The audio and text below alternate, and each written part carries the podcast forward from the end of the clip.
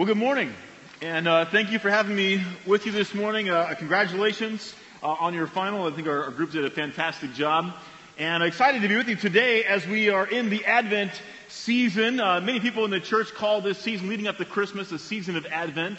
It's not just about looking forward to Christmas. It's about looking forward to a lot more than that, realizing that Jesus didn't just come as a little child. That's not the end of the story. Instead, it's only the beginning.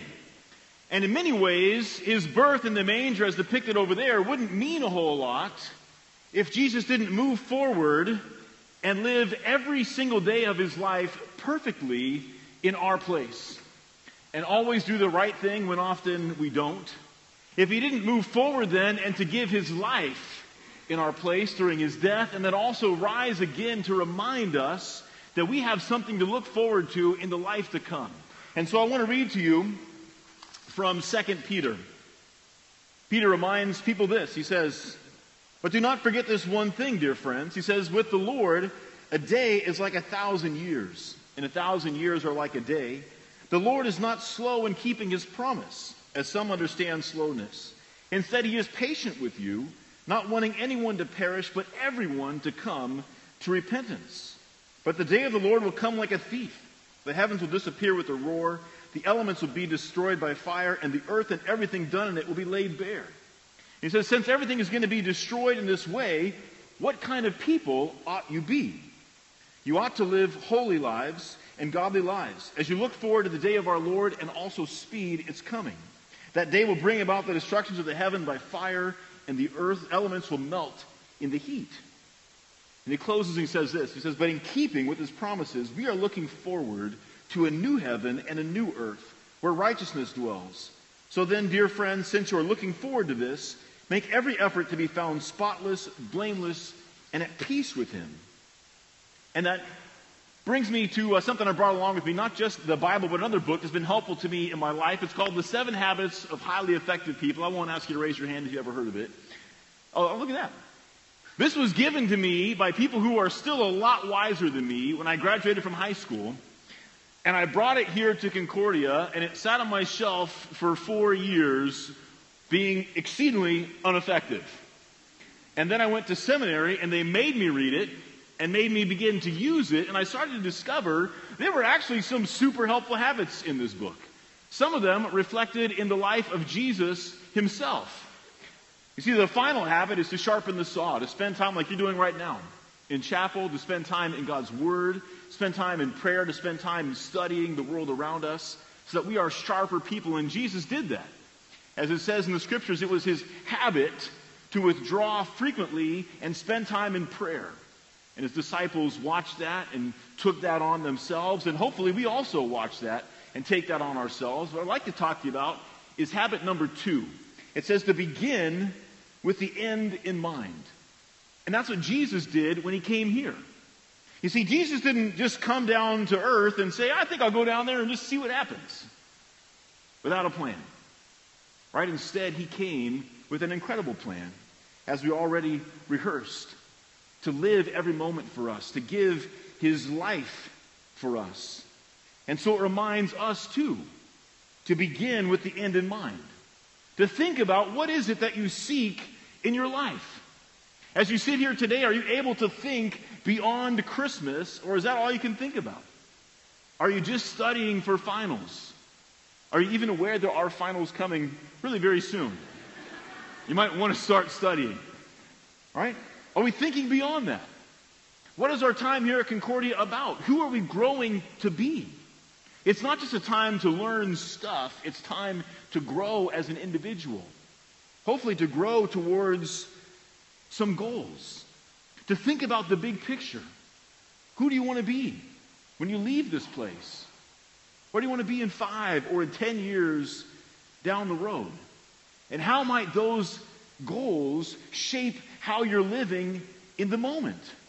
You see, it's one thing to be in the big picture, and I think that's part of what Stephen Covey's talking about here, to begin with the end in mind, is to have a, a goal, maybe a mission statement for your life. But it comes down to smaller things as well. Like, what are you going to do this week? But beginning with the end in mind is probably most important in the actual moment by moments of our life. When we're in that tension between motivation and recreation. When we're in that tension between academics and just acting out. You see, it's especially about those moment-by-moment decisions. What am I going to do with this moment of my life? Does it align with the goals that God has for me, with the goals that I have for myself? And if you're thinking all of a sudden about all of the ill-conceived beginnings of your life, maybe some of the poor endings or some of the just fruitless time that you have spent, I want to share with you that that's all right. Remember that beginning with a, uh, a better end in mind, that Jesus came with a better end in mind for you than you may even have for yourself. He applied himself daily to that end, that desire he had to spend eternity with you. He gave his life for that, so that we could give up the empty and fruitless way of life that we might be destined or de- attracted to, and instead have a better way of life with him. And we're also reminded that he came to give us new beginnings. I want to share a story with you about a woman I just met her. Our youth group was out doing some service work, and I met this lady who was in charge of what we were doing, and she shared with me a story about her niece. She was an older woman, and she shared with me that uh, it had been a rough year for her. A lot of people in her family had passed away, but most difficult was her niece, who was only about thirty. Now, even the youngest person in this room, that's only about twelve years older than you are. Imagine if you only had twelve more years of your life. Her niece died when she was thirty.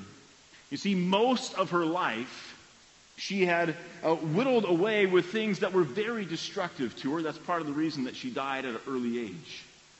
And she had been involved in that self-destructive lifestyle for a long time. And about six months before she passed away, some family members of her had, had occasionally taken her to church, and she began to become more interested in that.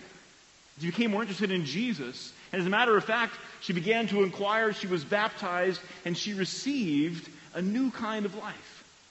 She tried to change her ways, and unfortunately it was too little, too late, physically, here on earth. But in eternal perspective, even those last months of her life changed her eternity. You see, it's not too late for us to change our lives, to make our moments more fruitful than they ever were before. Indeed, to begin with a better end in mind. And we have freedom to do that in Jesus Christ, because he allows us, in his life for us, in his death for us on the cross, to wipe away all the fruitless beginnings and endings we may have had and receive new ones in him. And so I encourage you this morning that before you begin anything in your life, you always remember the end that Jesus has in mind for you, which is eternity in heaven with him. Let's bow our heads in prayer. Heavenly Father, we give thanks and praise to you that regardless of how time has been spent, that you have come to forgive and renew us as your people.